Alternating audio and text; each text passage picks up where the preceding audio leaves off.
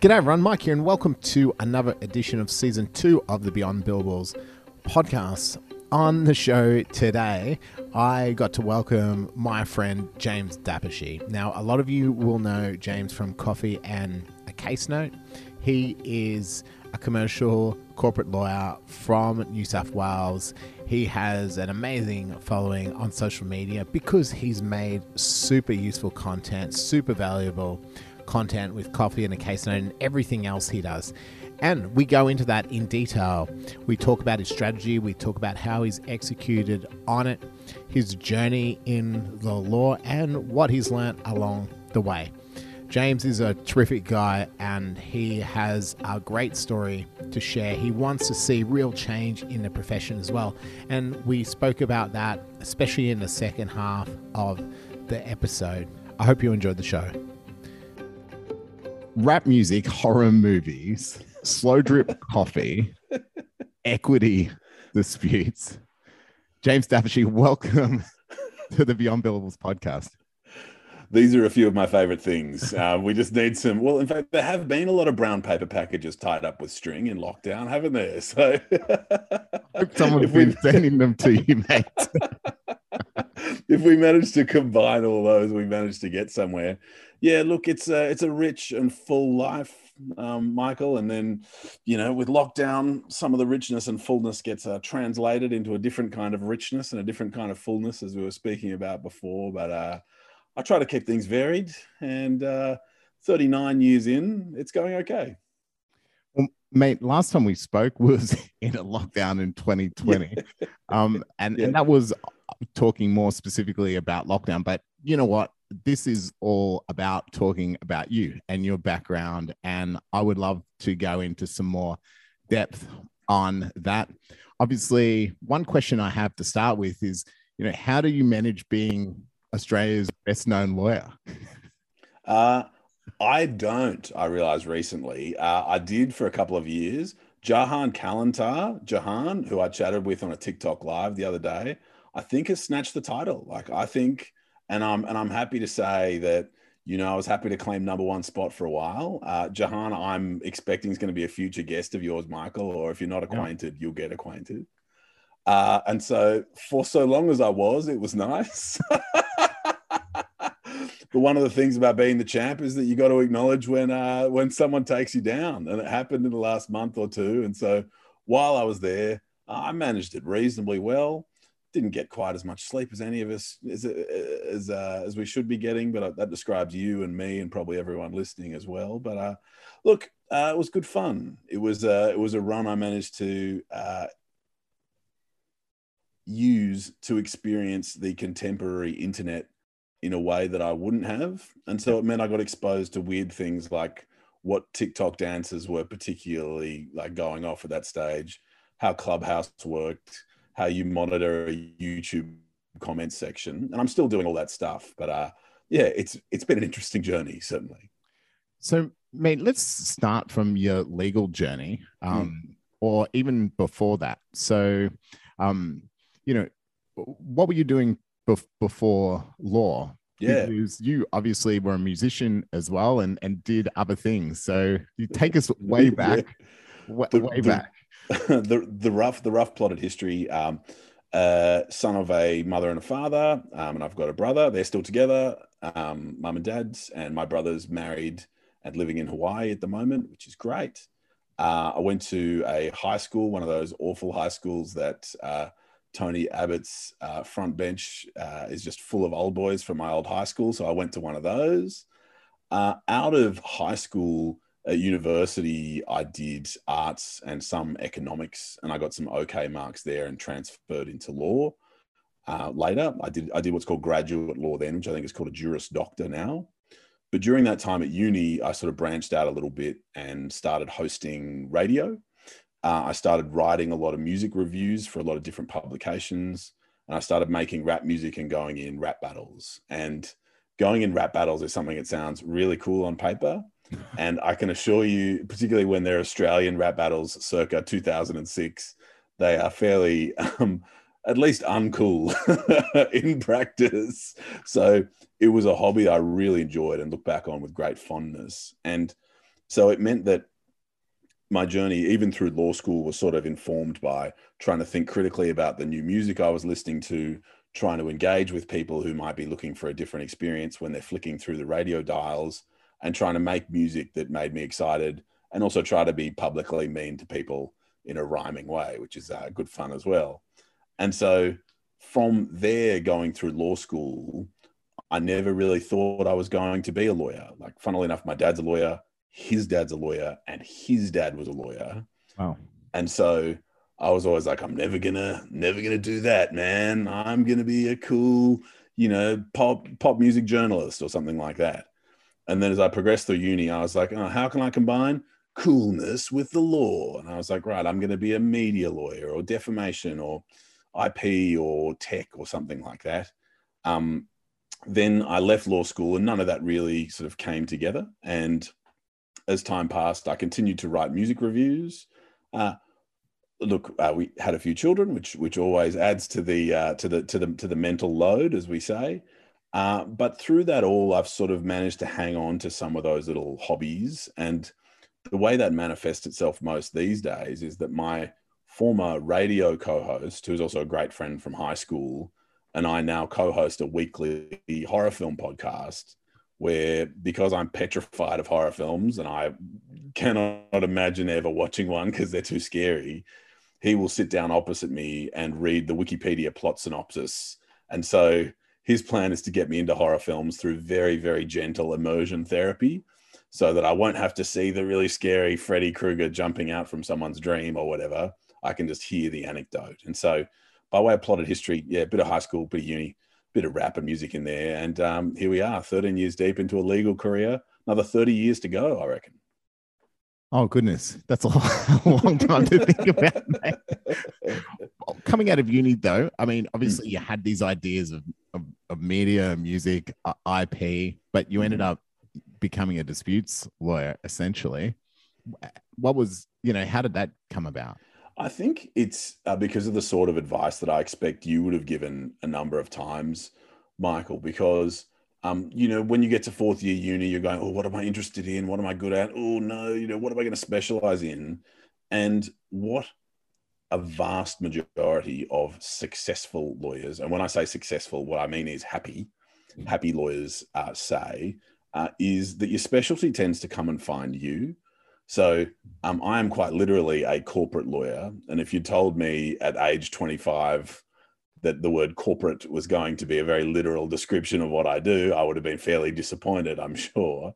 But what I found sort of drip over time was that by hook or by crook, the early work I did was disputes work, and I was okay at that.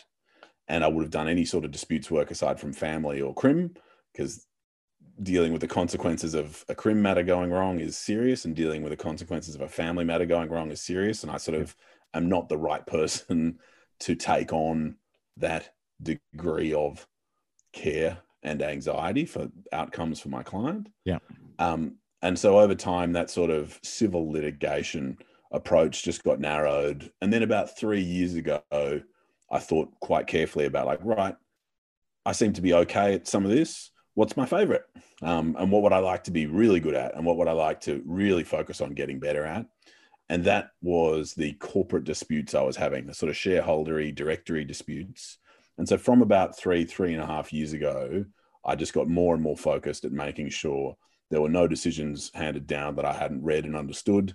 There were no clients coming in that I couldn't help in probably a more efficient and more effective way than the people who are out there in the marketplace competing with me, and trying to give myself the best chance to be the person who's well-placed to run shareholdery, partnershipy, trustee beneficiary type disputes in the marketplace. And spoiler alert, it's going okay. It hasn't failed yet, is I guess the position.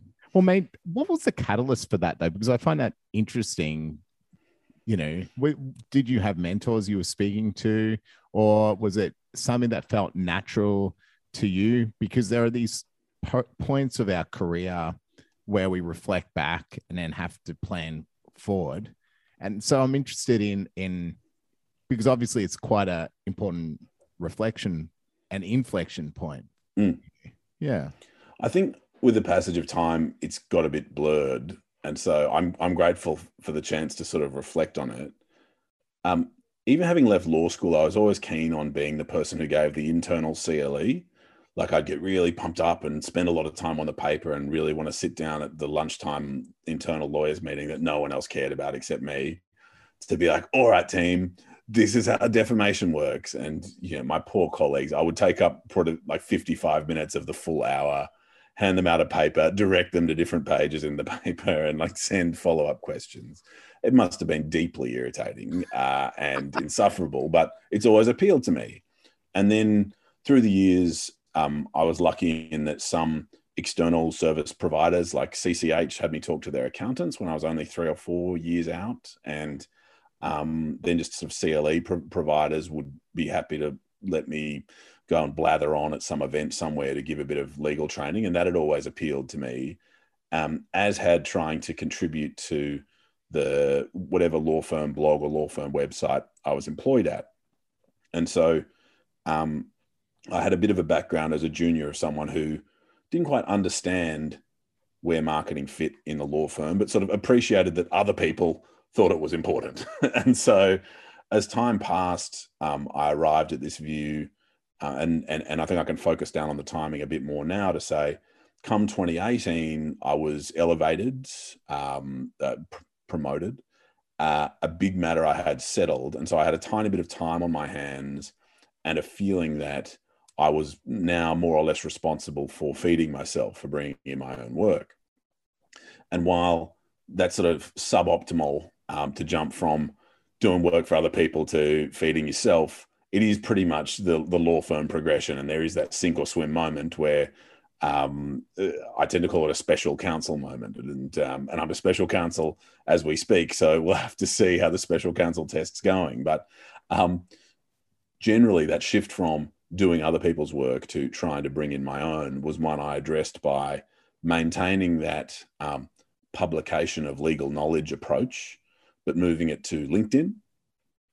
And in 2018, observing that other people were doing videos and coming to the view of saying, look, I think I have the skill set, which is sort of this background in radio, background in MC battling, which requires you to not break your external mask while panicking in your head and try to organize your thoughts really, really quickly. And I thought I had enough basic legal knowledge and the ability to stare down the lens for 3.5 to 5 to 7 to 10 to 12 minutes without blinking, metaphorically speaking. Of course, there's blinking, but remaining in the train of thought for that amount of time and delivering a piece of legal content that I hoped was two things.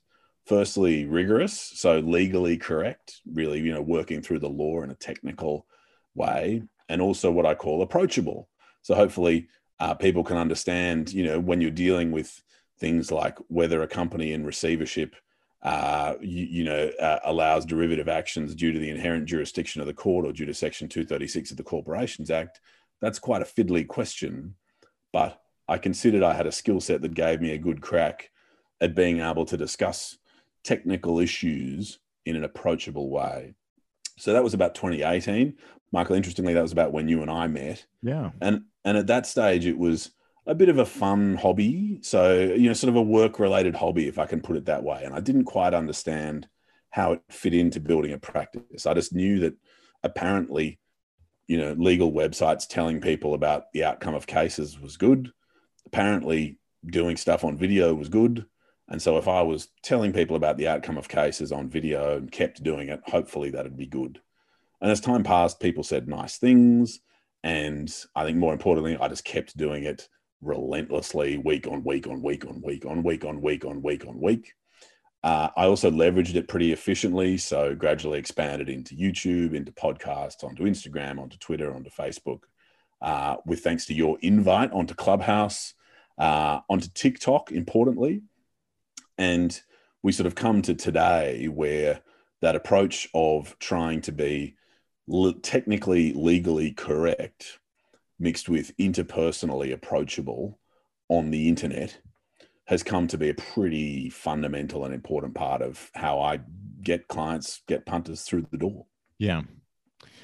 Mate, that's a great a great synopsis and background. I guess thinking about Coffee and a Case Note, I also like the fact that a lot of time we learn from doing as well. So it makes a lot of sense. And I think a lot of people approach content sometimes just from a pure sales and marketing hat and pure sales hat.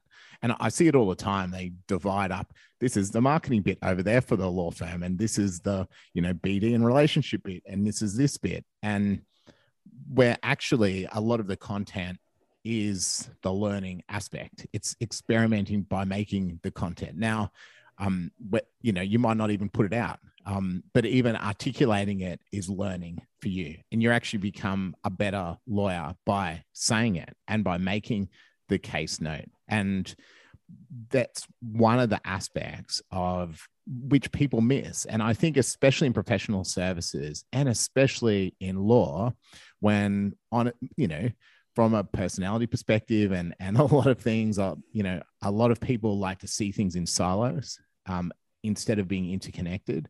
And that learning aspect makes a hell of a lot of sense. You were that associate running around because you wanted to learn. That's what I would see anyway. And to learn, you needed to articulate it. And then you realize that articulating it could actually help other people as well and build trust through that. I completely agree. And it sort of works in two ways that, these are all cases I would have read anyway, right? If I wasn't doing an online quote marketing project. But the fact I'm doing an online quote marketing project is that as I'm reading, I'm also doing the analytical process of thinking, right, I'm okay to read 600 paragraphs and take however long it takes to read 600 paragraphs of a fairly complex judgment. But if I'm going to communicate this in less than 6 minutes, what is the heart of this? What is the meat of this? If I'm going to read 111 paragraphs of valuation evidence, how do I describe that in a sentence? And that sort of almost like journaling. Like I don't keep a journal, but I've almost realized that these case notes that I sometimes type up are more or less me recording what I've taken from these cases. The more of these fact patterns I'm not only reading, but also processing and then communicating and then answering questions about because people have questions allows me to refine my approach to how legal decisions are handed down and frankly how judges think. And so those bits of advice you used to get in law school of like, oh, think like a judge, approach things like a judge, did not make sense to me for about 10 years until I had read the the appropriate number of judgments, whatever it is, 100 or 200 or 500 or whatever it is, and had gone through them in such a communication focused way so that each thing I read, I forced myself to understand and then forced myself to reflect on what's the easiest way to communicate what the judge is saying here. And the best way to get to think like a judge is to read the thoughts of judges, which are published, reams and reams of them published daily. And so that process of engaging with fact patterns and law that are going to be relevant to my current and future client base, and then processing the problems that other parties in the position of my clients have faced, and then processing the thought processes of judges who deal with those problems necessarily means that I'm just refining my expertise. And there was a time when I thought of myself in practice as like the scariest, baddest monster out because you might beat me this year, but next year I will have learned 100 more things and rah, look out.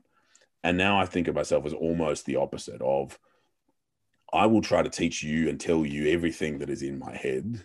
And I'm going to be as approachable and open to going back and forth with you as possible, because the moment I close my mind to being wrong, the moment I close my mind to being wrong is the moment I stop learning stuff. Yeah. And so that shift also happened in about 2018 of not being like, yeah, I know it and I'm right, into like, hey, I think it's this because of this. And if I find out that I'm wrong on either point, great, I've learned something. Yeah. And so it's been not merely a siloed marketing piece, as you rightly raise as a problem, Michael.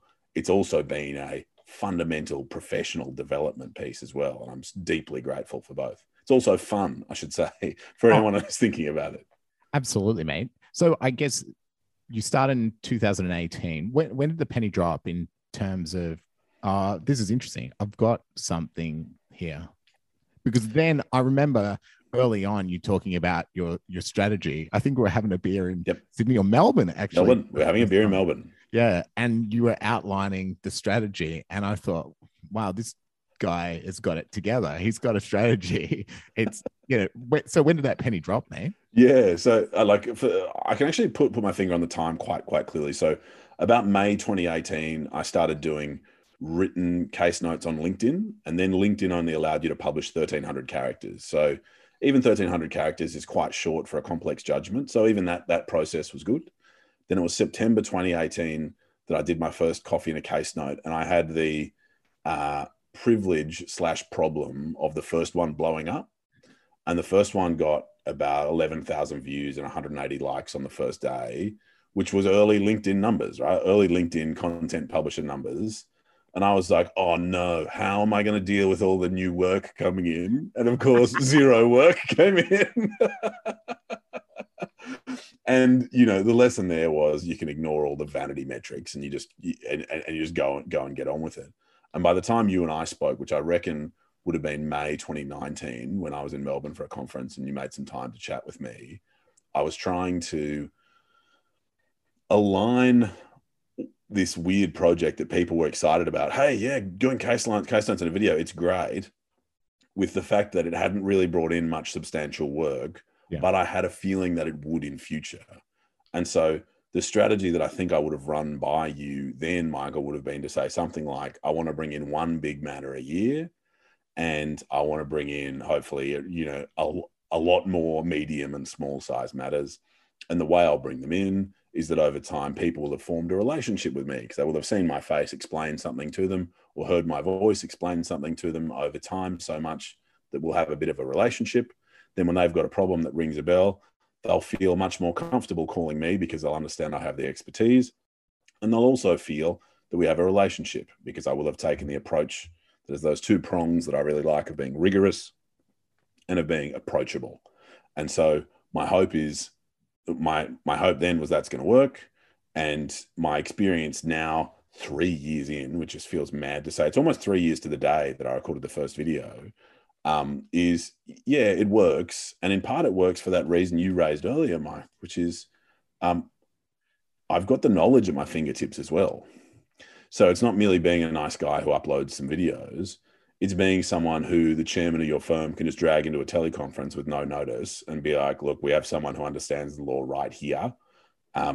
James, here's the position. Can you comment right now? And my answer is, yes, I can, because I'm in command of the law in this area. Yeah. To the extent I'm not, here are the exposures that I can then just go look into. So it's that combination of humility and confidence you get from diving really deeply into your subject area, which is a longer answer than I intended to give to your question, Michael, but I'm grateful for it. I remember the conversation, and I remember telling you as well, just it takes time.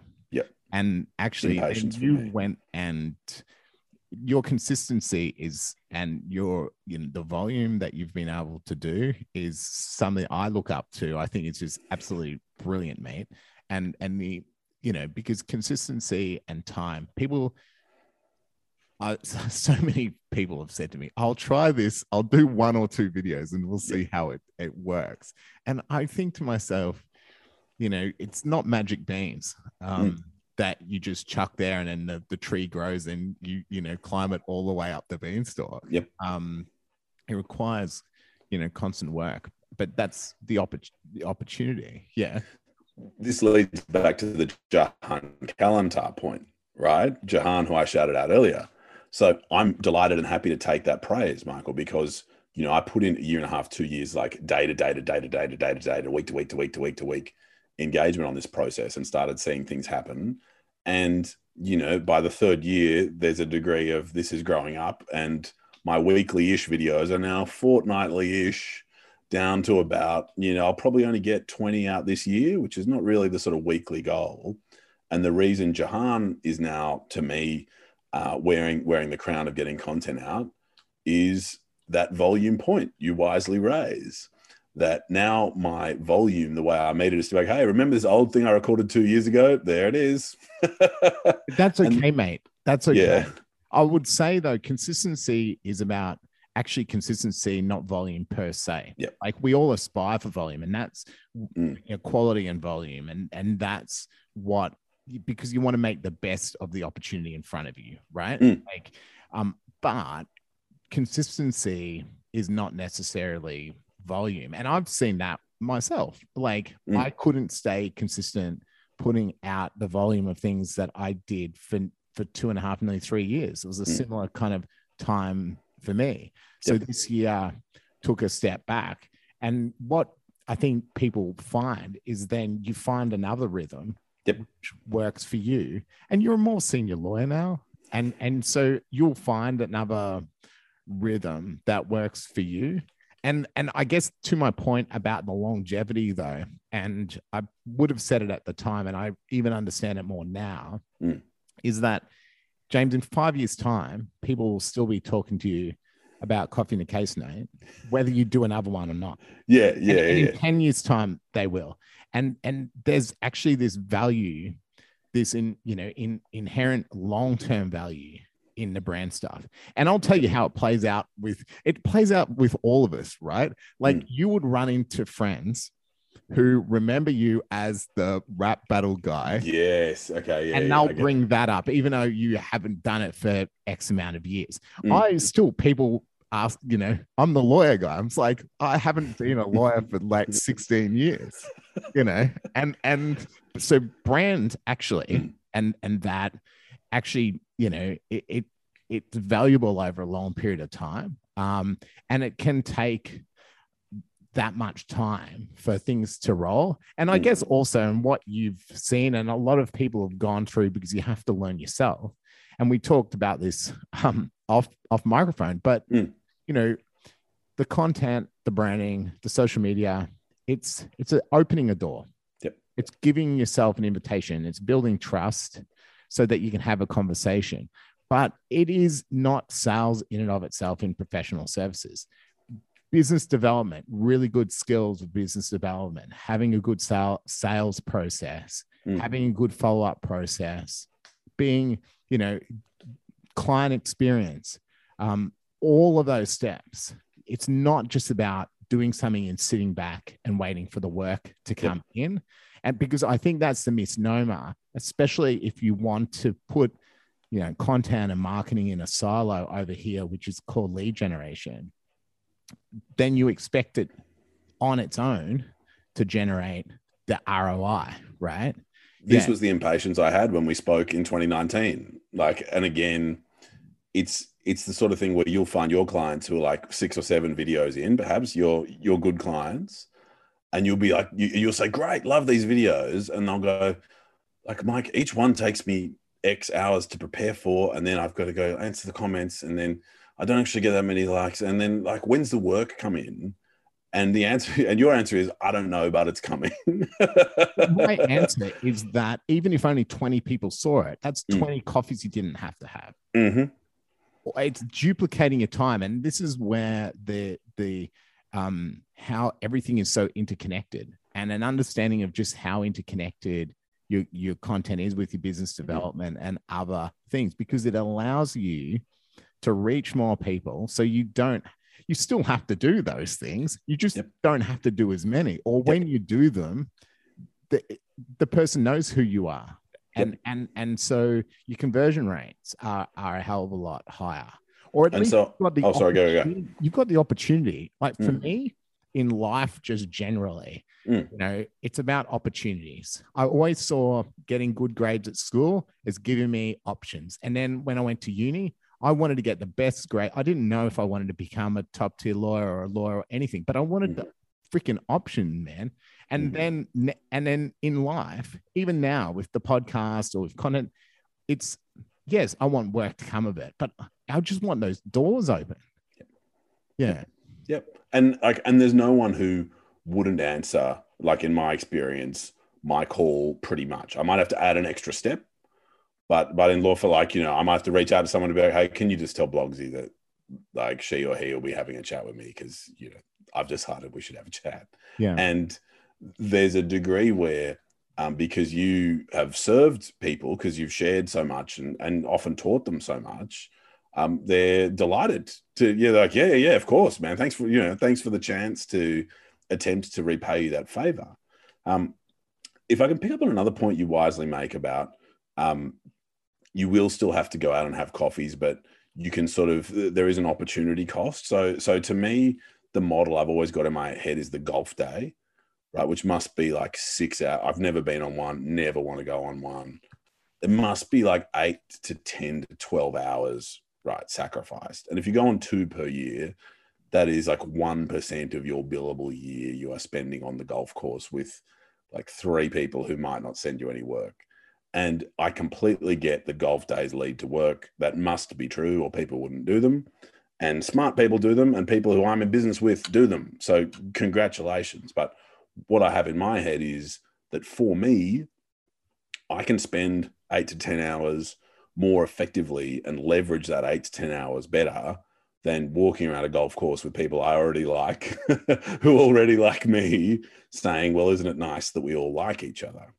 And so that's not to have a dig at golf days or have a dig at coffees, or like I myself used to do a lot of networking of going out for 2 or 3 beers after work and then shuffling off to, you know, go home and have dinner with the family or whatever it might be. It's not to say anything is better or worse, but it's to bear in mind that each has an opportunity cost, and that I say using the internet in the way I do and the way you do, Michael, you can leverage your time so much more effectively, and you can turn the waiting for your coffee in the morning or your 4 months in lockdown running a homeschool, in my case, into time you can also leverage to build your legal practice, build your professional services business. And that's something a golf day can't do, which again is not to say golf days stink, but in my head, you just join the WhatsApp group to go, oh, can't wait till we have a golf day. And that's about the extent of what I'd be able to do if that were my strategy.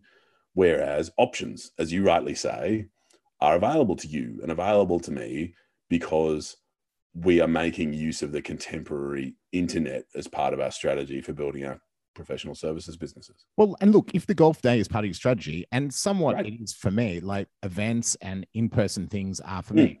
I always say if I go to a room, an event full of people, I generally walk out with a new relationship and I will generally get some work, right? But it makes so much more of a difference if the people know who you are before you go to the event. And actually, I don't like networking events, James. I don't mind holding them myself because I get to serve people and I really love that. But going to a random networking event, I actually went to one on the Gold Coast earlier this year for my accountants. And after the presentation, I went to the bathroom and I texted my wife and said, I'm just going to hide in here because I didn't know anyone in the room. And so you look at someone's name tag and you go, g'day, Michael, how's Beyond Billables going this year? Oh, having a pretty good year. Great. How's James Concreting going? Oh, pretty good. Well, great to meet you. That's tough. But as opposed to if you go into a room and you've got some kind of profile in the industry, it's actually makes life a lot easier. People actually come to you or they're like, oh yeah, of course, I know your podcast. And it's a nice little icebreaker for everyone.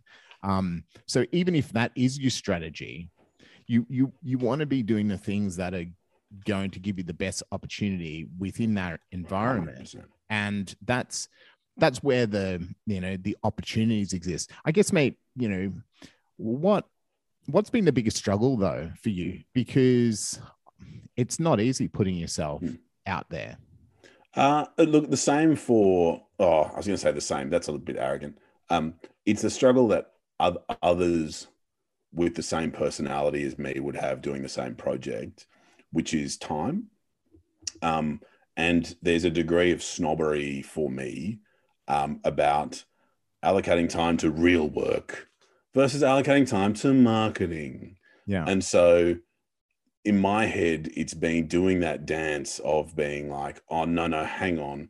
I wouldn't have this very exciting real work to do, which I'm excited to do, if I didn't make sure that I got at least a couple of TikToks up a week, or if I didn't make sure a month didn't go by without me summarizing a new case, or if I didn't come and sit down to chat with Michael. Like, if we just get a bit meta, the reason I'm really excited to talk to you now, like, Michael, we only set this interview up about a week ago, and you're like, hey man, I know you're busy.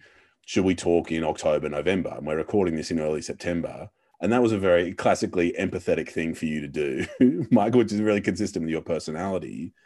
And it was a nice test for me to be like, oh, got a couple of hearings coming up. Oh shit, billables weren't great in August. I want the team like marching on. I'm really great to put another 15, 20 grand on the numbers we got last month. Ugh. And of course, I wouldn't have a practice of the kind I have now if I hadn't invested the time in attempting to build relationships. And so it was actually a really healthy microcosm for me to be like, no, if it's okay with you, maybe you kindly made the time, to sit down and say, no, let's make sure I'm maintaining the relationships I've built and having conversations that interest me, where I get to sit down and reflect on the practices, Michael, you're employing in your business, the ones I'm applying in my business. And so that I can think in that sort of on the business versus in the business sort of frame of mind. And so that's the biggest challenge I've had, is that degree of snobbery about, and especially as I'm a litigator, and I don't know if it's the same for transactional lawyers who like to feel like business people anyway. As a litigator, there's a really bright line between I am drafting pleadings, I'm taking instructions, I'm writing a letter, versus like, going to read this case, going to do a LinkedIn post about this case, going to do a little TikTok about this case. There's a bright line, and balancing that is a challenge, I found. Mate, it's not reserved for lawyers by any stretch of imagination. Anyone who's a practitioner of what they do likes to be doing the work to some extent. I get lucky because I get to practice while doing this so that I can learn the lessons to help my clients. So there's a really great overlap there for me. And I've always approached it as a practitioner.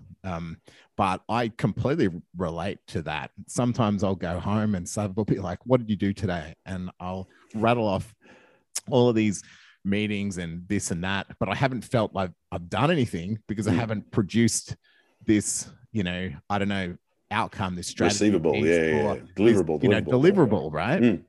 And she's like, no, you did all of that.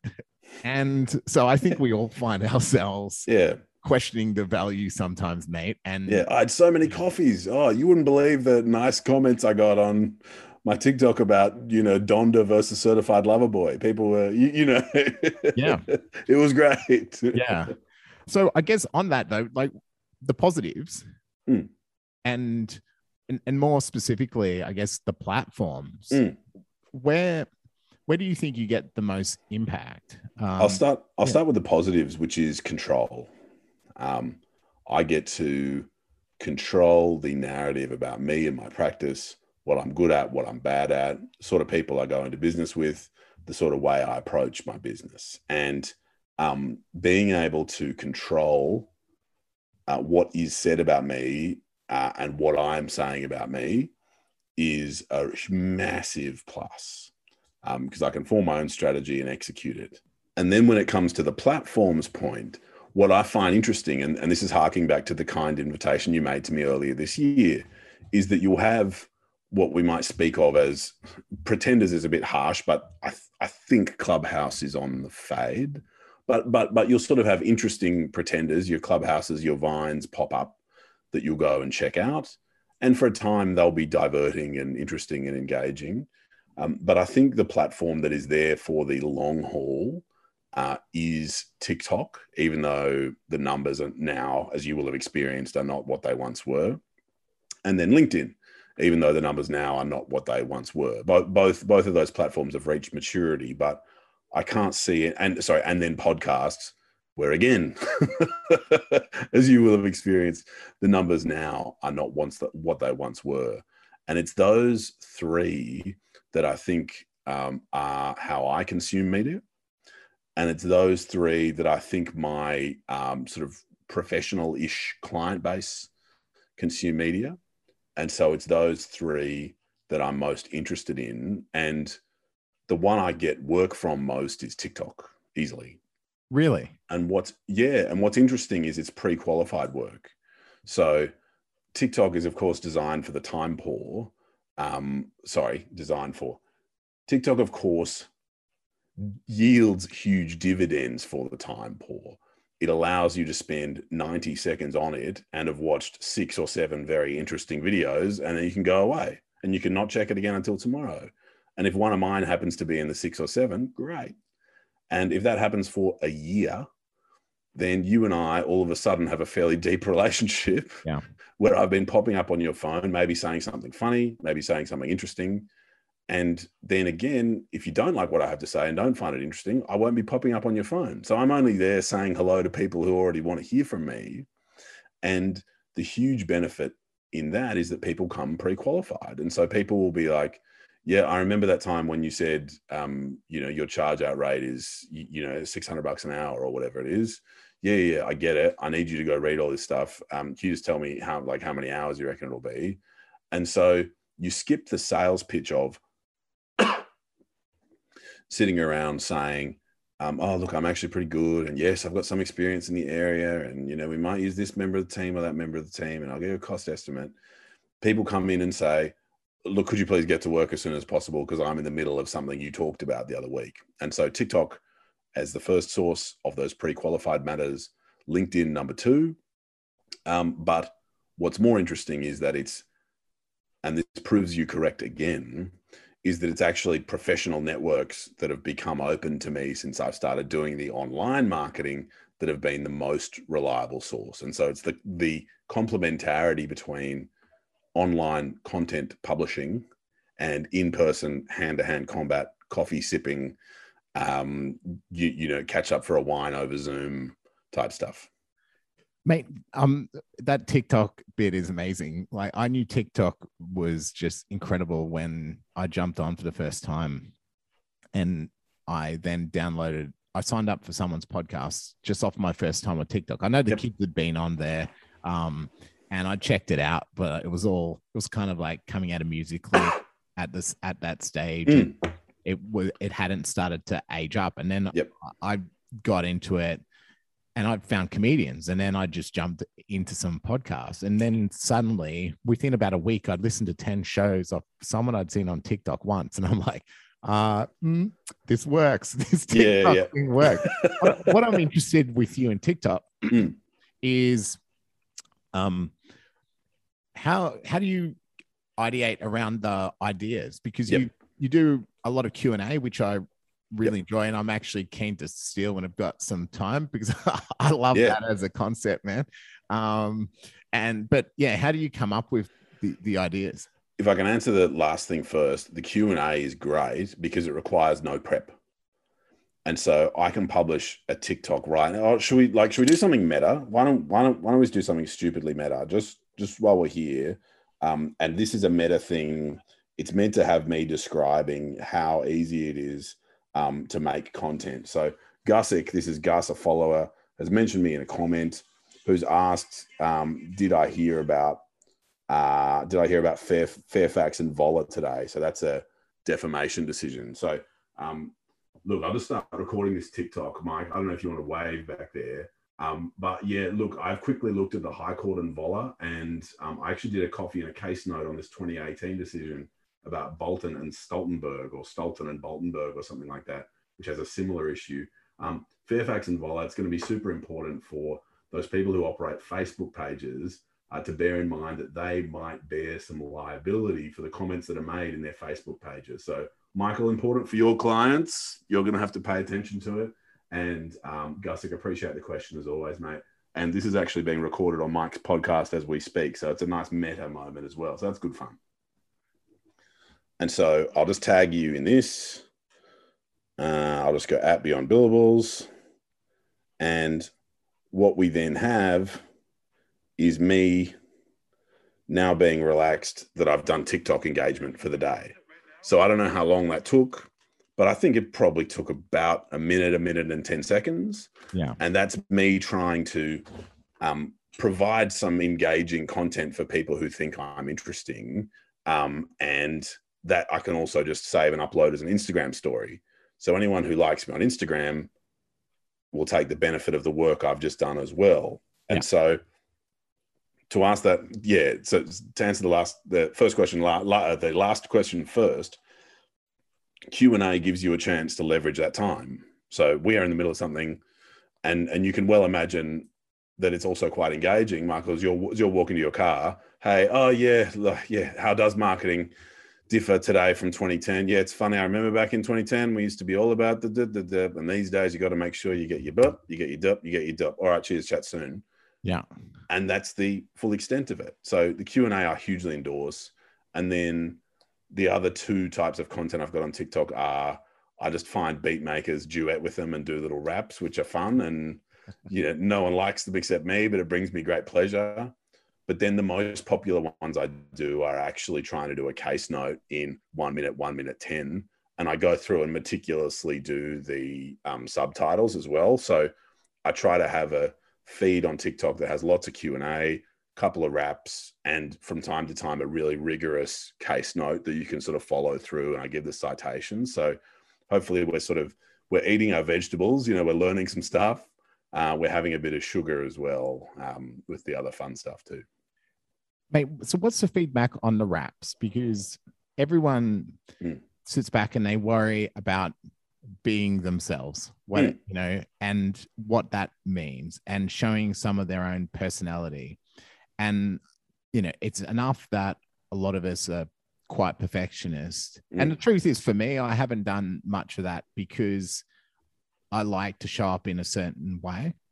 But I pay attention to your Q&As, and I've noticed it over the last couple of months, just because it's a consistency and volume thing. So I guess it's a long-winded way to say, how do you overcome the perfectionism versus publication? I'm very lucky in that I've just born 80-20, maybe 81-19. I've got reasonable attention to detail for an 80-20 sort of person, but I hate stuff being in my to-do list for too long.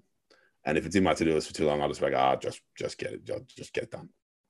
And luckily I've engaged in hobbies over time that have supported that. So if you think about radio, you just got to do it. You're on, you're talking right now. It's like, it's not a podcast you go back and edit. You're on air. So just go. Yeah. And then similarly to freestyle battling, it's not sitting down and writing songs. It's saying, get up, start now and go.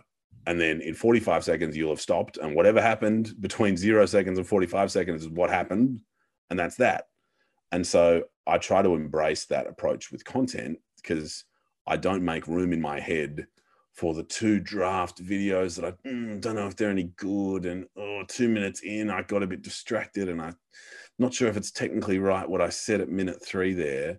I just refuse to make space for that. And that means that there will be stuff that falls into the 19, and I have the confidence, be it well-founded or otherwise, to, if I'm challenged, resist or back down, depending on what I'm challenged on. Someone might say, you've misinterpreted this case. I go, maybe I have, maybe I haven't. Let's see. And I'm old enough and ugly enough now to be like, yep, that's right. I got it wrong. Or to be like, all right then, champ. Let's agree to disagree. And then if we go to the raps was a challenge from your mate and I'm friend of your pod, Finn Bowd.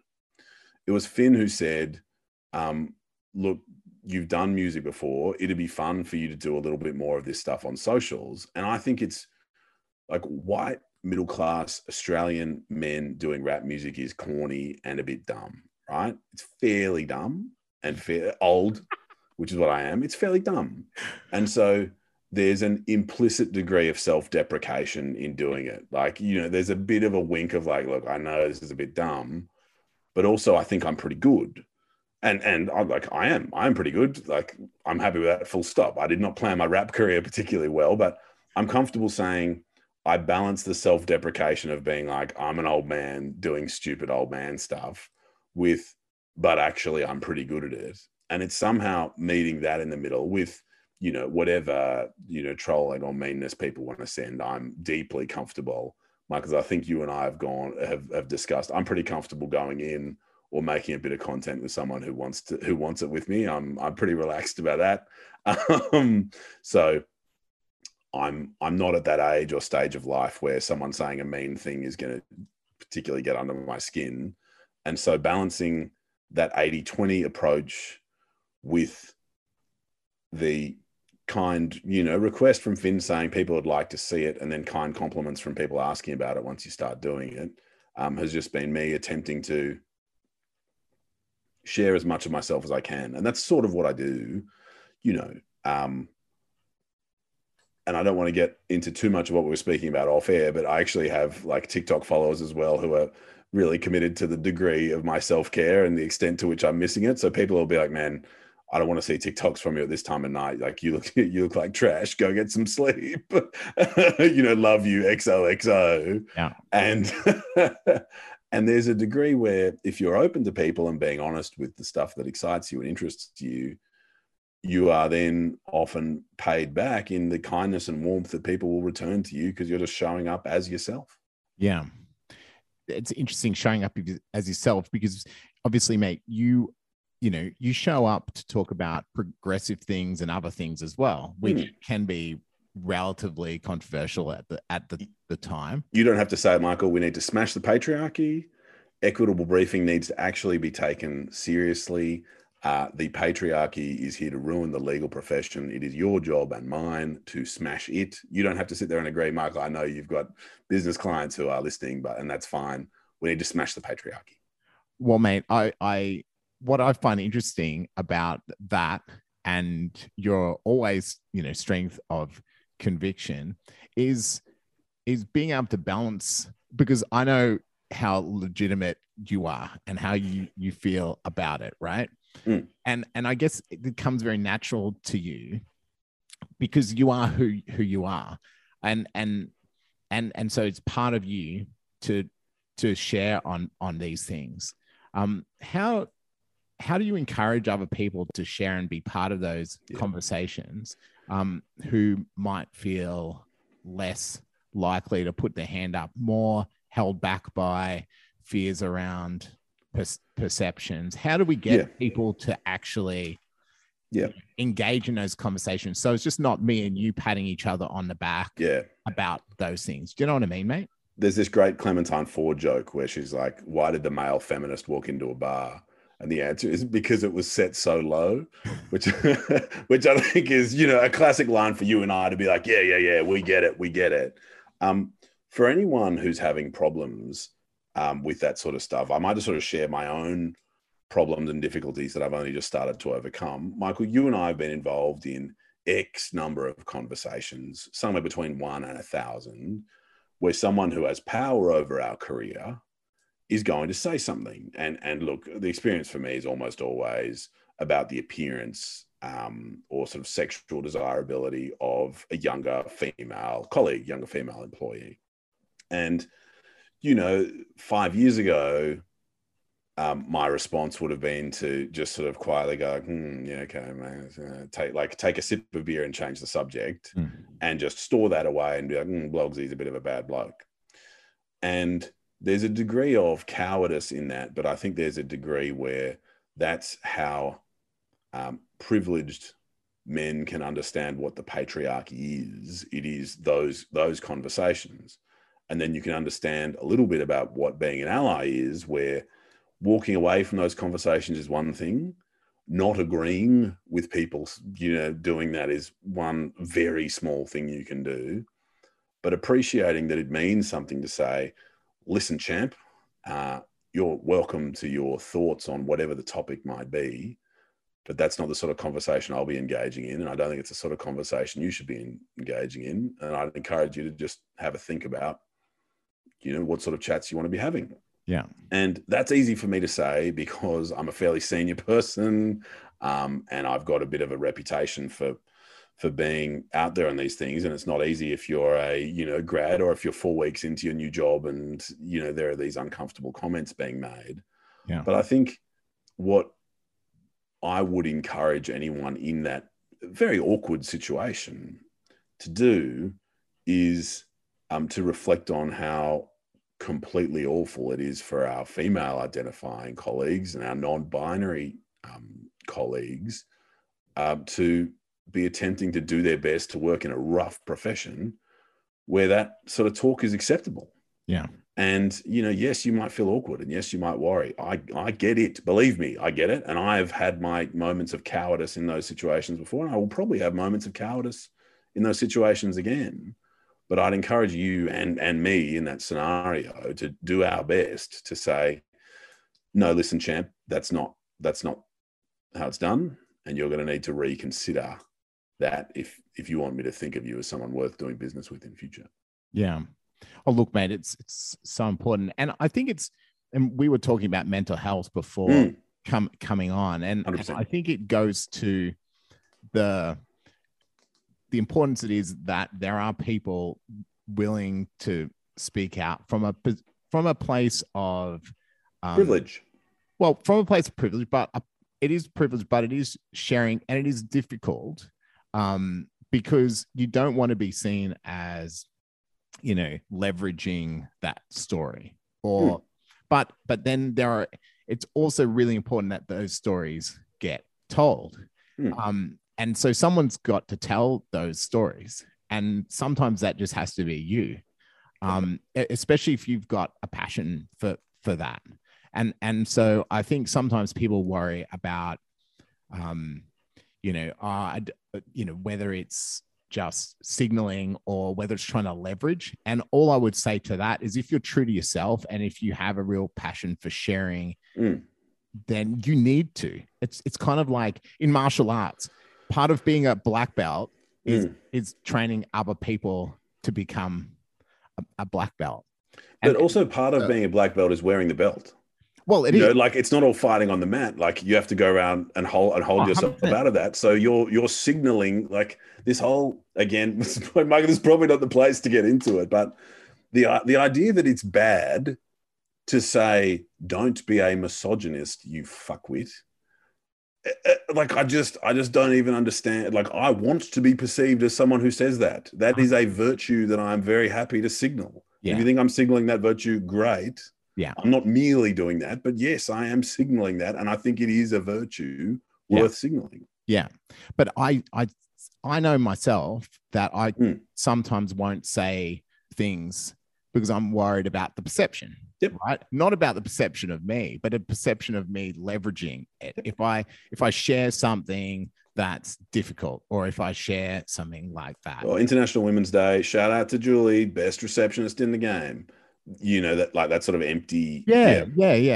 And where my point is, I 100% believe that if the more we could share, like from, you know, whatever those topics are, the more insight we get as well. Like, mate, I learned so much by you sharing those topics, honestly, like, because, you know, it's, and this is what always goes through my head when I want to talk about something that might be uncomfortable for someone else to hear.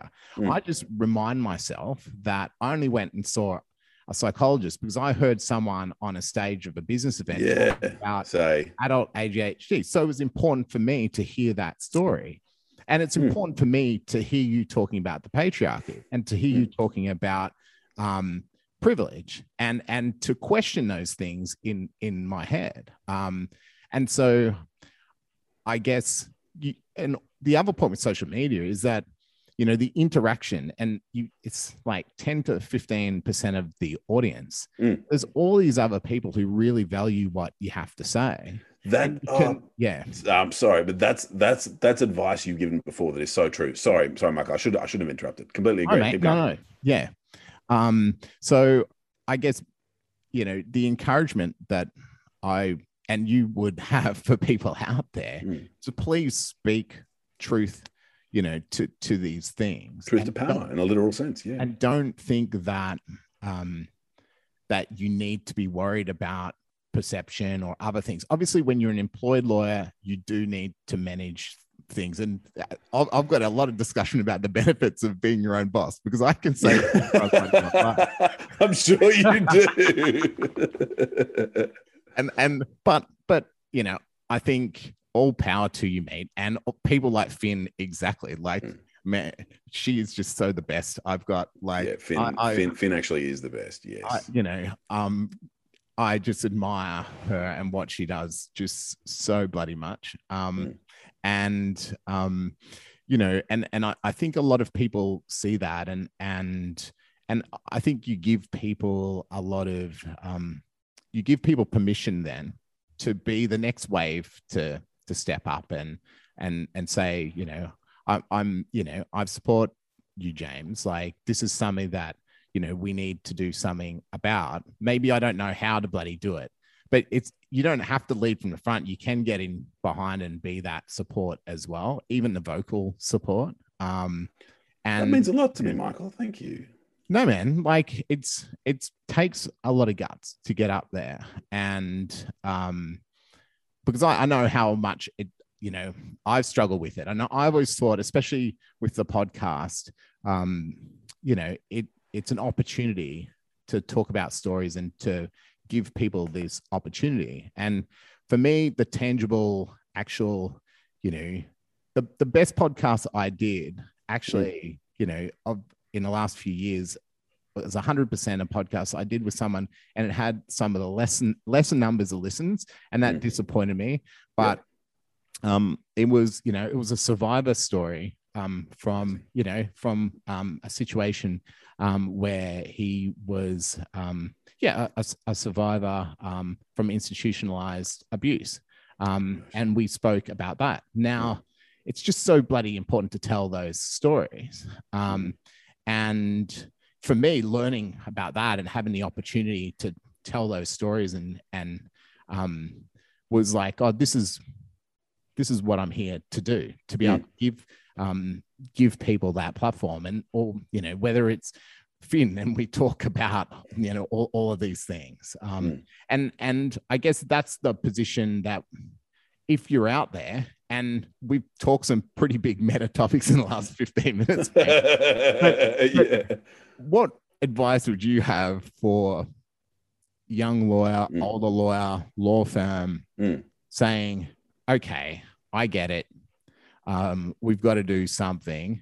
It's not a box ticking exercise like marketing, you know, buy umbrellas, get stress balls. Yep. What do they need to start doing? I don't know the answer to that in a macro sense. So, for example, when you say the firm, I've got no particular good answer. I think in the real micro sense, there are real opportunities. So, if you are, for example, a litigation solicitor who briefs a lot of barristers and you only brief blokes, the reason you only brief blokes may not be because you are a misogynist. It might be because you want the best outcome for your client. And you've worked well with Mr. Bloggs, Mr. Smith and Mr. McGee in the past. This is a classic Mr. McGee matter, and you know Mr. McGee is going to smash it out of the park. Now, your job, your duty to your client is to use the barrister who you think is going to do the best job. And so the problem here is not that you chose Mr. McGee.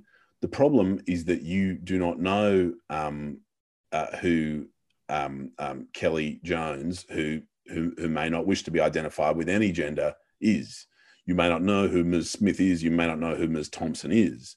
And so it might sound a little bit trite or a little bit silly, but you might just you might ask a clerk on the floor of the barrister's chambers you like, look, sorry to be blunt, are there any young female barristers coming through who I should have a coffee with so I can understand their practice? I'm building, like, I just have 6 CVs of young female juniors who are between 2 to 8 years and their areas of practice who I can't wait to send a brief to when the right thing comes in. And so I'm not sitting here saying if you only brief blokes or you only instruct male, you know, building experts or medical experts or whatever, that you should be cancelled and you're a problem and an effigy of you should be burned. We can save that for stage 2 of the revolution. But I'm saying that there needs to be a proactive step. And that micro step, I say, is frankly networking. It's being open to having some of the space you've made for white men who look a lot like the people you went to high school with freed up for people of other genders, regardless of what those genders might be, or people who might not wish to identify with any gender, to understand their story, and frankly, for your client's benefit, to understand their expertise. The best forensic accountant might be the one you've never met, and it might be one of a gender you were not expecting. And you will never know that, and your client will never get the benefit of that if you don't find out. And then even if Johnny White bloke, son of a convict who married the daughter of a convict, you know, completely colonial background, and, you know, privileged as they come, might be the best forensic accountant or barrister or whatever role, but you don't know that until you've come to understood the shape of the whole marketplace, rather than just what the shape of the rich white man marketplace. So you're speaking from a position of ignorance, and that does not assist your client. And so you need to go out there and build your network and learn. And it's a challenge I'm in the process of accepting at the moment. And it's one that I'd encourage anyone else to go and try to accept as well. Yeah. And well, it's a good challenge for me to give more people a platform too, mate. No, in all seriousness, those are the, that's, you know, that's. Yeah. Go check out my YouTube page, Coffee and a Case Note. But like, we need to, I love action. You know, I want to be part of the solution by taking action and being able to empower the action, you know? So if I can help give people a platform to be known, then, you know, all the better. And I think, you know, and that's a huge responsibility, but look, I think please keep sharing, because you're informing this privileged white middle-class guy from Queensland. In all seriousness, man, like that's what I think that does. Sometimes you read things and you're like, oh, what? And then you rethink, and then you challenge, and then you make the realization. You just have to be a big enough adult to not like take that first reaction as, because obviously we all see different things and we all hear different things, and we take it within the prism of our own experience. But actually having the chance to reflect on it, that's why, like, you know, over the course of the last 18 months, seeing how people have shared and the difficulty to share their own personal stories, it's actually so much more, it's so hard for the personal story, so much more important than for others who can stand up first as well, to be so true. Doing so. So, mate, the future. Yeah. Where to for Coffee and a Case Note? Where to for James? And I guess what excites you about the next couple of years? I've got really blunt, selfish goals of I want to become a director of the firm that I'm currently an employee of. Promptly-ish. So I don't know when this is going to air, Michael, but we can have a race against time. That's a little unrealistic and silly, but I've got a fairly straightforward professional goal of hoping that's in the directly foreseeable future. That's a goal. Broadly, Coffee and a Case Note. I'm afraid the goal's really boring and basic, just to keep going. Like it's been very much an experience, you know, I would not have expected it to be the sort of experience where, LinkedIn status updates I have about smashing the patriarchy are fairly successful. Like it's sort of not what I thought summarizing bits of corporate litigation was going to go. And I didn't necessarily think it was going to, those two things were going to marry up particularly much. And so basically it's just continuing to move forward. Like I'm extremely bad at setting goals. So, keep going is basically it. Before we spoke about that mental health checklist and the sort of goal checklist. And for me, family 1, mental and physical health 2, professional progress 3. And just during lockdown, I've let 2, the mental and physical well-being, slip a little bit. So I just need to get back and engaged on that. But just taking steps forward in the right direction, whatever Elsa or Anna would say about doing the next right thing. I'll endeavor to do that. Mate, so what does that generally look like for you as a, you know, as a parent, as a husband, as a busy lawyer? How do you find that self-care? I don't have a good answer. I've got some exercise equipment in the garage that's got just a bit more dust on it that I would like. So that's step one. Michael, you're a better training person than I am, but I'm reasonably experienced using barbells, although you would not know it to look at me, and I'm not extremely weak, although you wouldn't know it to look at me. And so to continue on that path, to add a cardiovascular and a stretching element to that, which when children arrive seems to be like the cardio and the stretching are the two things that go. And so to stay on top of that, and then to try to make sure I'm just mindful about mental health. Drinking is one I want to stay on top of, 3 or 4 alcohol-free days a week. And I'm obsessed with this alcohol-free beer called Heaps Normal, right? That I'm really all about. And so for the moment, that's been a recent mental health win to be like, oh yeah, let's crack open a Heaps Normal to celebrate a good week. But basically it's just one foot in front of the other and trying to be as mindful as I can about it. I get fantastic support from my coach, Stuart, and I know this is not me trying to be an influencer for Stuart, and he will know how much support he gives me, and that's very much the professional guidance, whereas mental health stuff I just try to stay on top of too, and the goals just seem to arise and be quite short term for me, and so I don't know, when we speak again in a year's time, I'll be like, can't wait to become associate professor at some university I've never heard of, in the corporate law faculty or something. I'll make up another goal, and we'll see how we progress towards that in due course, no doubt. Well, mate, we could talk forever, but I understand that you're... Yeah. Look, now that we've got started, Mike, let's really get into it. Let's really... We've got the first hour out of the way. We can really crack on. What's the topic? I really appreciate you having me here. Yeah. Board games. Do you still play them? Top 5 of all time. Top 5 recently released. Let's go. Not happening. Sorry. I'm more of a Fortnite with my son, kind of like, mate. So, and my daughter who kicks my ass. So. Oh, nice. I'll have to follow that path with you. But look, thanks very much for being on the show again, mate. You have inspired me. You gave me a kick up the backside about doing video and challenged me the first time we met, which I actually loved. And I just love what you're doing, what you're putting out, and I certainly pay attention.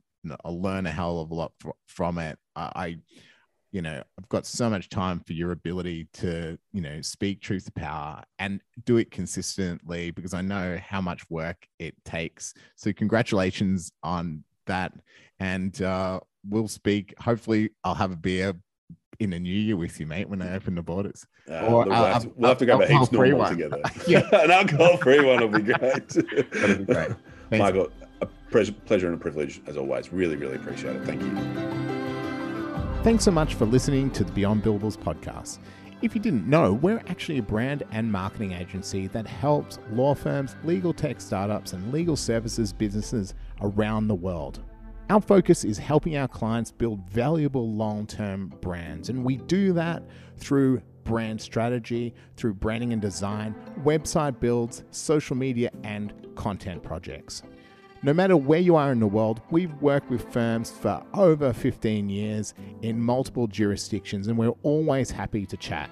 If you want to chat about a project, drop me an email at michael@beyondbillables.com or connect on social media.